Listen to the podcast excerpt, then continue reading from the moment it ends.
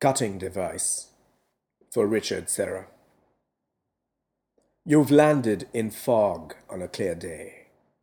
The field widens when you test it with your feet. Look out for the edge, the instructor said. It's hidden in the turf. Walk around, feet sinking in with every step. Crouch, wait for your hands to wake up. Find balance. You fumble in your coat pocket for a dog eared sketchbook. To touch, to raise, to drop, to mold, to find. You see the edge only after you've burnt it with your arctic fingers. Your eyes hack it out of the turf. Watch the running curve they make, jaguar slope against the dream slowed earth. You cannot remove yourself from this landscape. You cannot look back. Where would you go, migrant heart, if they sent you?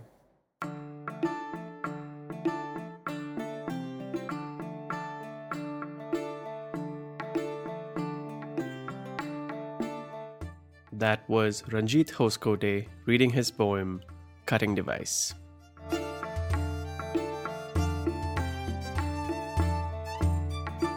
You're listening to Poetry Darbar, a podcast where you'll hear the poems, the shairis, the kavitas, and the poets of India.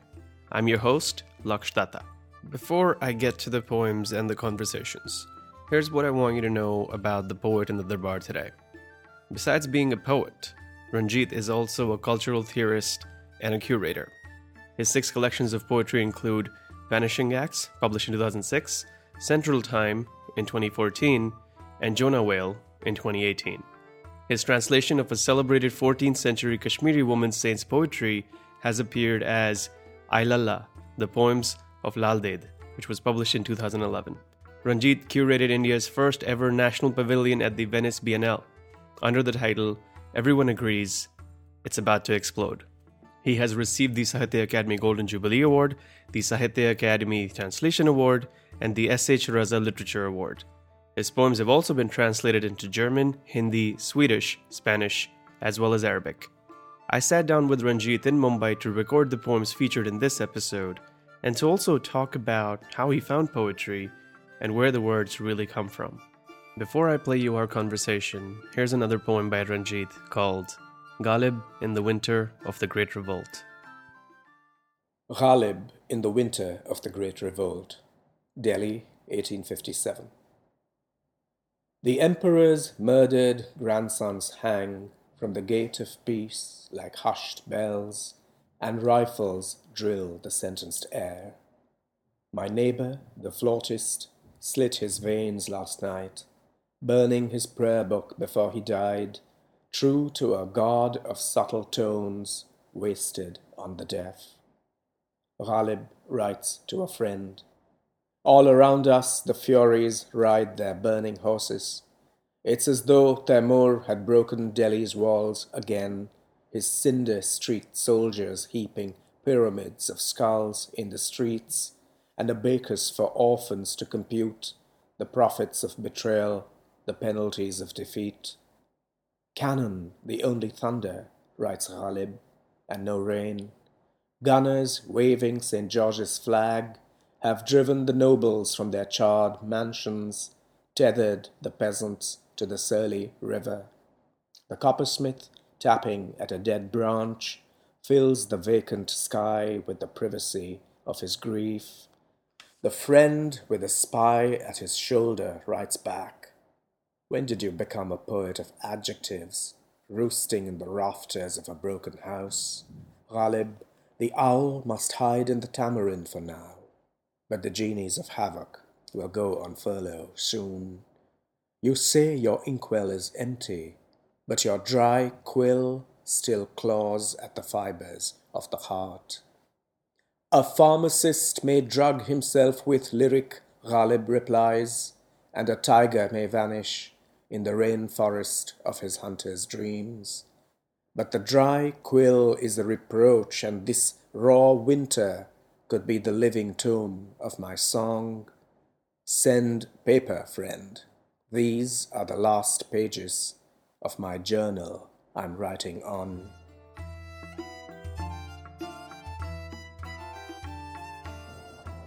What is your first memory of, of writing a few sentences together that did it immediately like did you even know that you were writing poetry with the first time you wrote it I think I came to poetry through music. I grew up with music all around me at home. So the primary magic for me when I came to words was how to fit words together into a pattern that had a cadence, that had a beat. And uh, it was just this this sense that you could do it yourself. That's what that's what really kept me in the game. So my earliest memories of uh, of uh, writing what I recognize to be a poem have to do with precisely that, exploring what I now recognize to be rhyme, to be assonance, just seeing how different words are, are linked together because they have some sounds in common, some syllables that, that, that come together in a certain way. It seems like a very primitive, early way of thinking about it, but um, it, I, I think it's really that. It, it's following the pattern into the maze of sound. And and during the writing of, of a particular piece are you are you emotion and feeling first and language later? Or are you always very you know self-editing because you want to get the language right of whatever the feeling you're trying to capture? I think at a certain point, the feeling and the words find each other in your brain.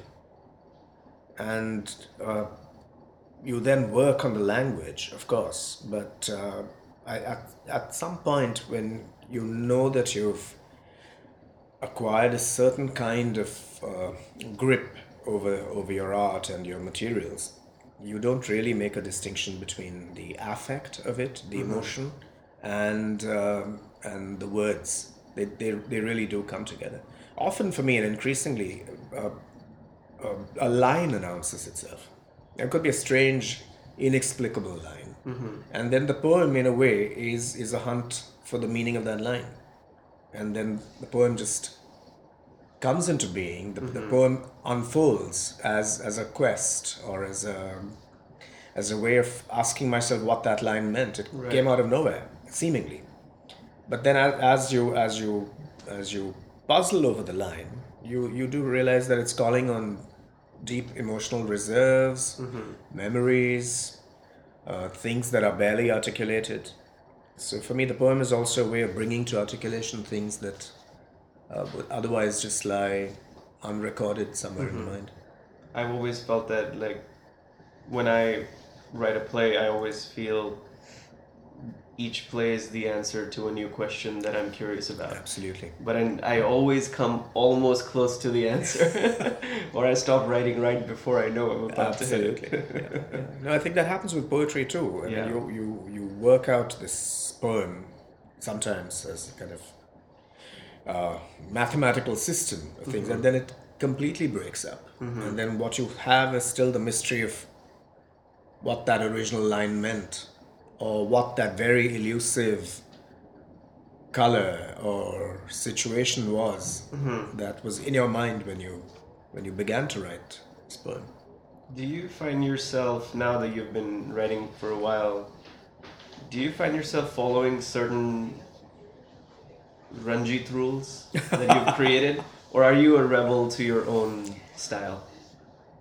For me, frankly, I would be anxious if there were strict Ranjit rules. For me, it's always about uh, consolidating things that you learn along the way, of course, but those usually are rules about what not to do, uh, what not to, what traps not to fall into. But uh, I would be very, very skeptical of formulae. So for me, increasingly, every new sequence of poems, every new book is an invitation to go on a new journey, to actually actively disrupt things that I've um, brought together and, and brought to a certain kind of point in the previous sequence, in the previous book. Is there a particular moment in time when you felt like this is my voice? I think that happened with me when I put together my new and selected poems. That was in 2006. Uh, Vanishing Acts is what the book is called. And I brought together writings from the 20 years prior to that. And at that point, I felt that I had a voice. But going forward from there, I realized that what I was most preoccupied with as a poet was not finding my voice so much as expanding it to include as many other voices as possible, to be polyphonic, if you will. Mm-hmm.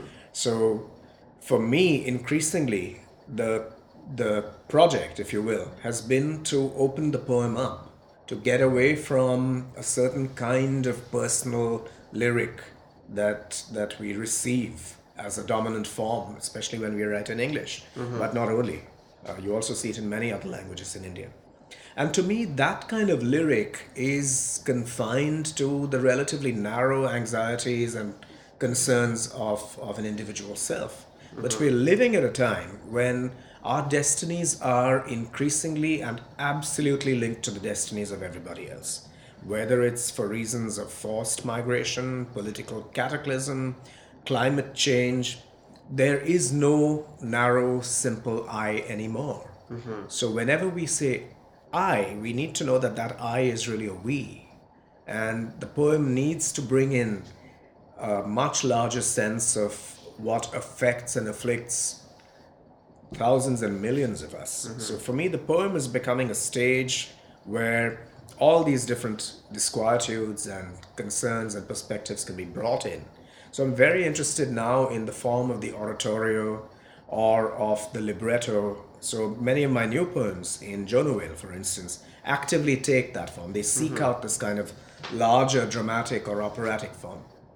Let's say you're through some magic of time travel. A 22 year old you is handed a Ranjit Hoskote a book to read. and, and, well, let's say share his opinion on what he's just read. What would that you think of this poet today? You know, when I was 22, I was still shaping my way in into the world of poetry. I, my first book came out when I was 22. But the poems that went into that book reflected all of these tensions. There was a preoccupation with going to the roots of the language, to Norse, to Anglo Saxon, to look for hard guttural sounds, consonants, to seek out a, a, variety of tones to work with. But there was also this driving need to turn the poem into some kind of hard metallic artifact. Mm-hmm. Then over the years, this changed. And I wanted the poem to be uh, more of a spoken text I wanted it to be more inclusive, more generous to listeners, to readers. Many things shifted and changed over the over the years that I've been writing. I also went through a period when I gave in to a much more formal classicizing aspect of my temperament. But where I am now, it seems that I'm able to be capacious enough to deal with all of these things. I don't know if that's a good description of growing up, but it seems that I can be generous to myself mm-hmm. in terms of allowing for all these experiments to to remain in adjacency instead of having to choose one voice over another.